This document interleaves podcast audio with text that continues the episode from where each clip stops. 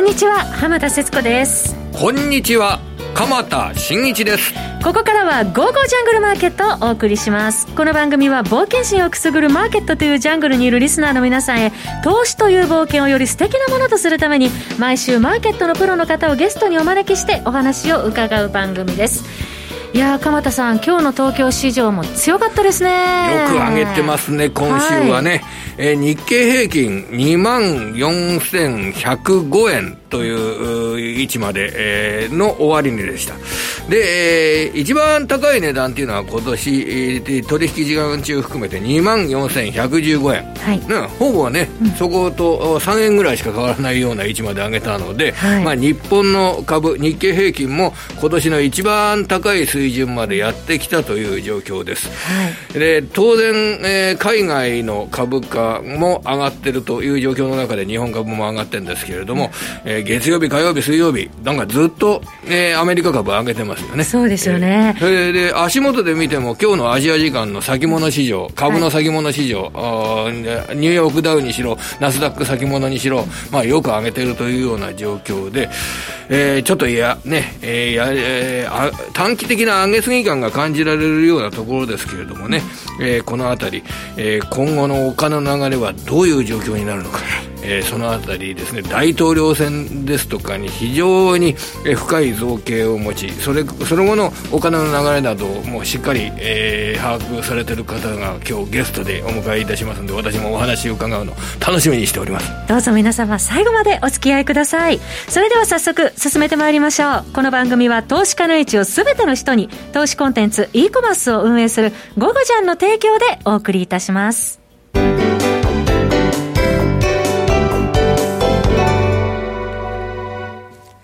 さて、今年のマーケットの大きなテーマでもあった、そのアメリカ大統領選挙ですが、うん、まだ決まってません。うん、まあ、ここ、今、ね、何がどうなるとか決め打ちしても仕方ないので、要は目の前にある、あの、現象面ですよね。はい、要は株高。で、株高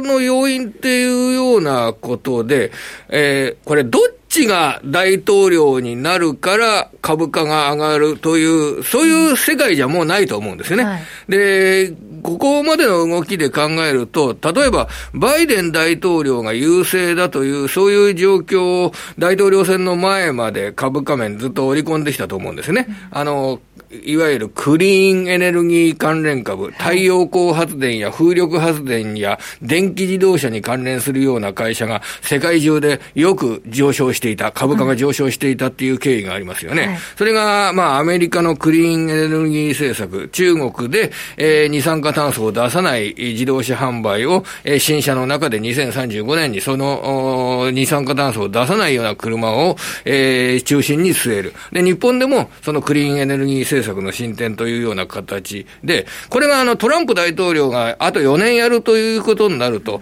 これテーマとしてそれがあまり光り輝かなくなってしまうので、そのあたりっていうのは、えー、物色の動向で意識する部分はあったんでしょうけれども、あの、基本的に株価は、えー、バイデン大統領でもトランプ大統領でも同じように全体としては上がったという面があると思います。はい、要は、バイデン大統領の場合は、あの、借金を増やしてインフラを整備する財政支出拡大が経済の拡大につながるというような観点での株高というようなあの言い方になりますし、はい、えー、トランプ大統領の場合は、えー、もう大統領を続ける場合にもう一回また減税をやって、えー、景気を強くするんじゃないかっていうような、そういう視点から、要は結果的には両方株高という捉え方になるんですね。はい、ただ、ここで注意しなきゃいけないのは、やはり金利の動向が、ちょっと動きが分かれる。のかなというふうに捉えております。ちょっとここのところ大きく動いてます、うん、そうなんですよ。で、金利については、はい、そのバイデン大統領になるというような状況になると、えー、えー、債券の発行量が増えて金利が上昇するっていうような傾向が見られたんですが、はい、足元短期的にはトランプ大統領が検討してるなというような捉え方で、えー、低金利が長期化するっていうような観点から、急激に0.9%だった10年債利回りが0.7% 7%台まで1日で一気に低下したり、というような、そういう状況で、その金利の動きに合わせて、えー、低金利があ成長にプラスに働くというような観点で、昨日はグロース株などがね、はいあの、よく買われましたよね。はい、それから、あ金利高があマイナス要因になっていたあのアメリカの住宅建設株なんかが6%から7%急騰したりとか、そういったこの物色の傾向っていうのはやっぱり色濃く現れている状況ですよね。そうですね。でも心配になるのはそこでバイデン大統領になるというような状況になったときに、まだ今度は金利がもう一回上がるというような局面になるのかどうかというようなことは、あの注意して見ていかなければいけないちょっとしばらく安定しなさそうですかね。今はもう、あの、上がってますけど、えー、とても安定してるというような言い方はできないように思いますね。うん、すごく、今の株式市場、先週株価って1週間、ずいぶん下げたじゃないですか。はい、で、今週は、えー、月曜日、火曜日、水曜日、えー、アメリカ時間が上げ続けてきて、今の先物価格の動向を見ると、おそらく朝の寄り付きの段階だと欧米株相当また高くなるような、そんな、あの、先物の動きになってますよね。はい、えー、ただこれっていうのは、今まで大統領選を控えて株式のポジションを落としていた、えー、投資家が、えー、その落としていたポジションを一気に、えー、また、あの、株を組み入れるというような動きを、えー、急激にやってるっていうような考え方になると思うんですよね。えー、そうすると、それが一回終わった後のマーケットっていうのは、やっぱり不安定な動きになるというようなことも念頭に置かなければいけないなというふうには感じております。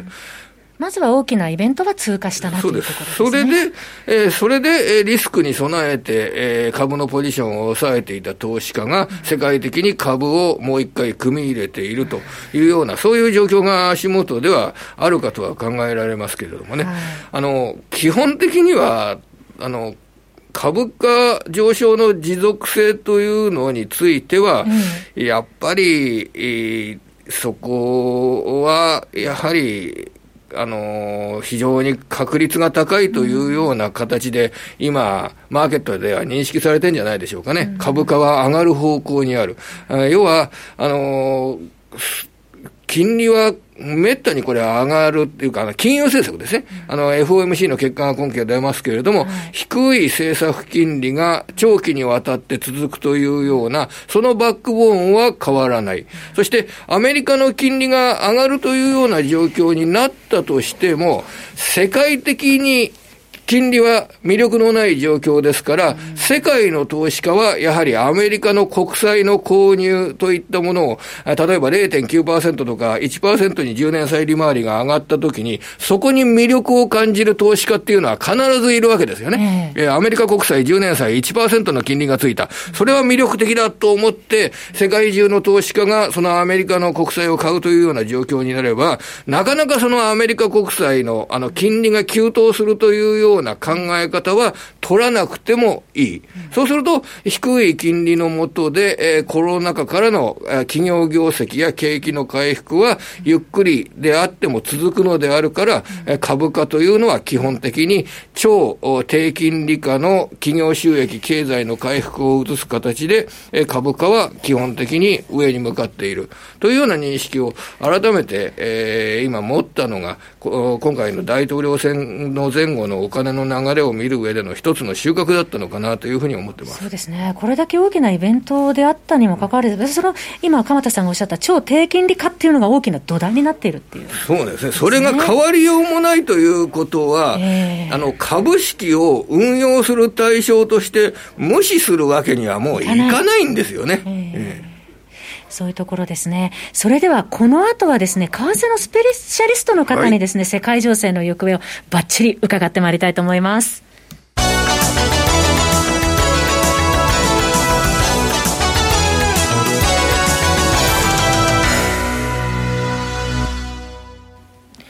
本日のゲストの方ご紹介しましょう。為替のスペシャリスト、島力夫さんです。島さん、こんにちは。こんにちは。よろしくお願いします。よろしくお願いいたします。まだアメリカの大統領選の結果ははっきりとは出てきておりませんけれども、ここまでの動き、えー、島さんはどうご覧になってらっしゃいますでしょうか？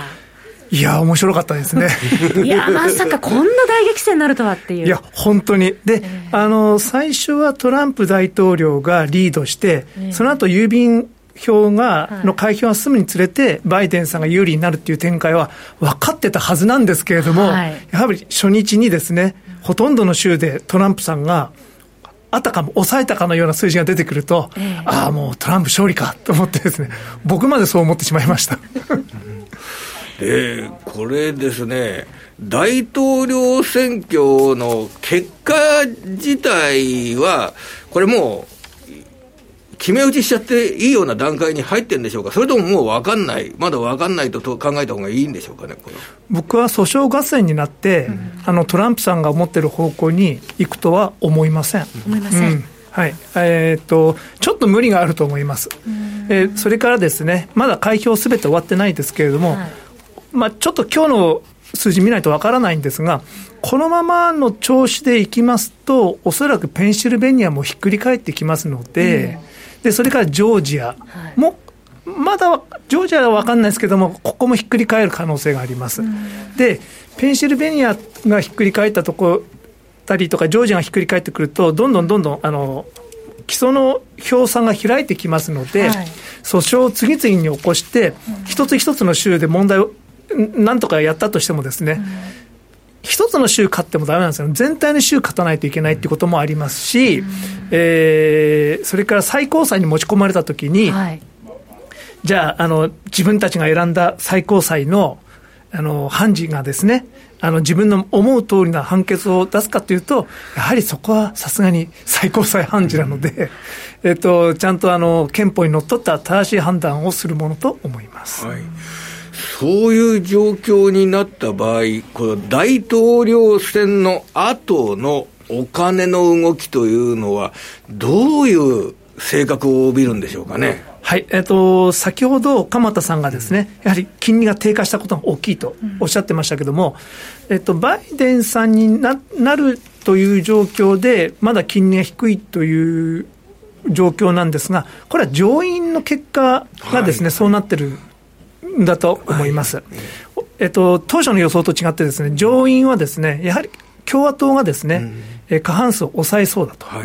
で、今どうなるか分かんないんですが、まあ、49対50とか、なんか、どの辺か分からないですけれども、そのあたりに落ち着くんだとは思います。で、共和党が上院を抑えると。で、上院を共和党が抑えると、まあ、その民主民主党のですね、過剰な財政支出だったりとか、増税だったりとか、そういう案法案が一切通らなくなりますので、まあ、これでもう低金利と。いうふうにマーケットは走っておりますねじれということが続くという、はい、ねじれを結構プラスに取るわけですか、そうすると、うん、あのマーケットとしては。マーケットとしては。ねじれた方がいいっていう、ええ、あの、どんどんどんどん国債が増発されて金利が上がるというような、そういったようなことを、が、もう可能性としてほぼないというような、そういう方が株式市場としてはいいわけでしょうかね。まあ、得てしてそうなんですけれども、まあ、あんまり政治に動いてもらいたくないという、あの、心理は株式市場にあると思います。あの、この組み合わせ、えそうですね、あの米系のですね一部の証券会社とかは、トリプルブルーにかけてたんですけども、この大統領は民主党で、上院が共和党で抑えるっていう組み合わせは、ある意味ベストなんじゃないかなって多くの人は思ってるんじゃないですかね。株式市場にとってですよ、株式市場には。そそそのあたりの政治の枠組みをベースに、これからお金というのは、やっぱり儲かりそうなところに向かうのがお金の性質じゃないですか、はい、どんなふうに動いていくんでしょうかね、これは。えっと、アメリカのグロース株、うん、やっぱり IT, IT 関連の株っていうのは、金利にすごく敏感に反応しますので、うん、低金利であれば、すごく上がります。しかしながら、やっぱり金利上昇局面に入ると、グロースっていうのはだめになって、で、バリュー株が戻るっていう形になるんですけど、民主党になったらそういう展開になるんじゃないかっていうふうに恐れられてたんですよね。ただ一つ盲点があって、1月にですね、ジョージア州の上院補欠選挙があるんです。1月、来年の1月ですね。はい、はいででもそれ、新しい大統領が就任する1月20日のその手前かな、先かな、まあ、同じ月なんですけども、えーで、ここで民主党が勝つと、50に持っていけると、うんうんうん、50対50になると、そうすると、議長が副大統領なので、あのそこはあの共和民主党なので、そうすると民主党が過半数を実質的に抑えることになる、そうなると金利はばーっと上がります。そうすると IT 株がだめになって、バリュー株が戻すっていう、そういう展開になりそうですね。じゃあ、その金利の動き、えー、そして、えー、議席の動向、上院の議席の動向というのは、その金利の動きを通じて、えー、マーケットのあこう銘柄選択の状況、テーマ株選択の影響っていうのが相当大きいという考え方した方がいいわけなんですね、ね。そう思います。まあ、ジョージアの小さな選挙一つがですね、うん、世界中のマーケットを揺るがすことになるんじゃないかなと思います。その時に、えー、金利の上昇している時というのは、経済の回復ですとか、景気の回復、そして、えー、バリュー株が買われるぐらいの景気回復感っていったものを、えー、同時にもたらすような状況で金利が上がるのか、それとも、景気はそんなに上がってるなっていう感じがしない中で、悪い金利上昇になるのかというと、どんなふうに捉えればいいでしょうかね、そこは。原則的には最初おっしゃられたことだと思います。うん、普通の良いパターンで、良いパターン自然な経済の、はい、経済拡大金利上昇のパターンとい。うことでいいわけです、はい、まあ、どこにそこだけ、それだけお金を使えるんだっていうぐらい、うん、あのバイデンさんの経済政策では、4兆ドルですからね、うん、どこに使うんでしょう、そんなに。うん、っていうくらいお金を出しますので、うん、えー、自然金利が上がるんじゃないか、まあ、マーケットはまあ織り込んでいきますから、もちろんあの後者の考え方でも正しいんですけれども、まあ、あのやっぱりお金が出るんで、景気は上がっていくんだと思います。それはやはり IT 株の一角だけではなくて、非常に幅広い産業の、えー、事業の拡大につながるという形で、えー、景況感の裾野が広くなる。あそういう捉え方、まあ、実体経済が良くなります。えー、で、まあ、金融市場は、まあ、実体経済とは別の空間にあるんで、えー、えー、どうなるかわからないですけど、実体経済は良くなると思います。うんそして、まあ、今晩、えー、FOMC の結果発表、日本時間の6日未明に出てきますが、今後そうしますと、パウエル FRB 議長、FRB のスタンスっていうのはどういうような形になっていくままだその大統領選挙の結果確定しておりませんので、はい、今日この時点で何か変わるってことは ないとは思いますけれども、ねえー、ただあの、そのジャクソンホールからの流れを見ますと、えー、あそこからあそこでですね、平均インフレ率という概念を出しまして、もうずっと低金利でいくんだっていうふうに宣言したわけですね。はい、宣言したんですが、裏のメッセージとして、まあ、その、その低金利を維持するためのその政策は何かって言われると、何も答えないと。つまり、プロ向けには、もうこれ以上金融緩和しませんっていうメッセージを出して、まあ、大大あのトランプ大統領は、その他の多くの人たちには、低金でずっとこのままいきますという、2つのメッセージを走ってるんですよ。で、債券市場っていうのはプロしかいないんで、そこから金利上がり始めてるんですね。えですから基本的にはこれ以上アメリカは金利は下がらないで、じりじりって上がっていく。で、トリプルブルーという状態になれば、その長期金利の方はバーンと上がっていくんだと思います。けれども、まあ、そうにはならなかったので、えー、まあ、0.5%の長期金利っていう、そこから下に行くこともないでしょうが、1%を超えてどんどん行くっていうこともなくて、まあ、0.5から1の長期金利がずっと続くっていうことじゃないですかね。それで、それは結構居心地の良い、株にとってみると居心地の良い金利という捉え方ができるんでしょうかね、これ。ええ、居心地いいと思います。うん、株にとっては、まあ、上がるかどうかっていうのはあれですけれども、うん、材料としてはベストじゃないですかね。はいで僕としてはあの、アメリカよりは、日本の方がこれから先、良くなっていくような気がしますけどね。そうですか、はい、あのどういう経済のあの流れを通じて、日本の方が良くなっていくんでしょうかね、えー、っとですね、まず一つは、やっぱり菅首相のですね、はいはい、改革の姿勢、ええ、あの安倍首相のですね3本の矢、金融緩和と財政支出はやりましたけれども、規制改革、進まなかったんですよね、はい、全然、はい、で、それを隣で歯がゆい思いで、多分菅 官房長官を見てらっしゃったんだと思いますけれども、うん、就任してからもう矢継ぎ早にいろいろと出してきてますんで、あなんか、外人から見ると、あこれ、変わるなっていう雰囲気は出てるんだと思います、ですからニューヨークの株が落ちても、日本、全然落ちなくなってきてますよね、えー、別の動きっていうのは、ね、別の動き、えー、これもう資金が外から入り始めてるんだと僕は思います。うん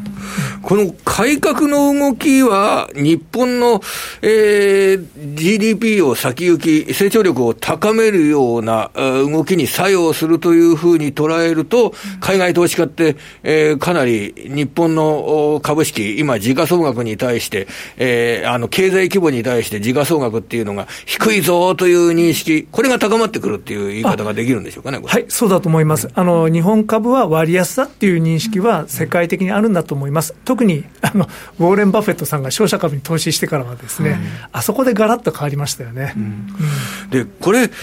えば役所の IT 化を進めるっていうような状況、あるいはその携帯電話会社の通信料金を引き下げるというような状況が、いわゆる生産の効率化だとか、えー、経済規模の縮小ですとか、そういったことに短期的につながるというような警戒感というのは、特に感じなくていいわけでしょうかね、これ。いや、それはちょっと、なん、なんですかね、うん、あの、目先のことにちょっととらわれすぎているのか、例えば、えー、携帯電話の料金が下がったら、うん、じゃあインフレ率も下がるからよくないよって言ってるような議論と同じような感じで、まあ、あの、長期的に見ていいことだと思いますんで、うん。はいはい、あの長期投資家はあのお金入れてくると思いますけどやっぱり国民が自由に使えるお金ですとかを増やして、自律的な消費の増加ですとか、それを国づくりに生かすっていう考え方、方向性は、それは OK っていうあ僕はいいと思いますけども、やっぱり今回のコロナで、一番よく分かったのは、実は日本は遅れてるというのを、多くの人が認識されたんだと思うんですよね。あの多くの国ではあの給付金がですね、あの次の日とかですね、2、3日後に入ってくるのに、どうして日本は1か月半もかかるのかと。えーそれはその省庁のデジタル化が進んでないとかですね、でもそんなの気にしてなかったんですけども、これで世界中で比較されたので、一気にもう周りの人は分かったということになったと思いますんで、あのその民意が後押しするんじゃないですかね。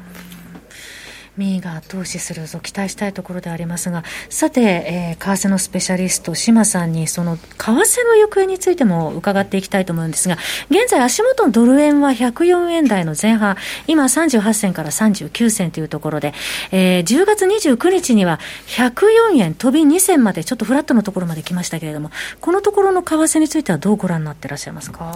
まあ、あの4年前のトランプラリーから比べるとですね、はい、あの寂しい限りで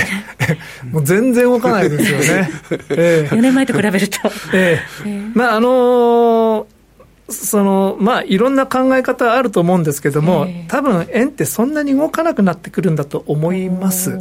というのは、かつてなぜ円がそんなに動いてたかというと、はい、まあ、貿易が世界のですね、貿易のインバランスというものが世界経済の大きなテーマだったりとか、あと日本がですね、アメリカにとって経済的仮想国であった、仮想的だったと、そういう状況だったっていうのはあります。ただ今、仮想的は今、中国なので、ただ中国は為替をガチッと管理してるので、なかなか人民元を高くしたりとかしないですけれども、まあ、フォーカスはそっちの方に行ってですね、日本はまああの仲間内なので、まあ、円がすごくドラスティックに動く時代は、来てほしいんですけれども、来ないのかもしれないなと思っております。まあ、ドルと円をどっちかを買ってどっちかを売る取引っていうのは、そんなに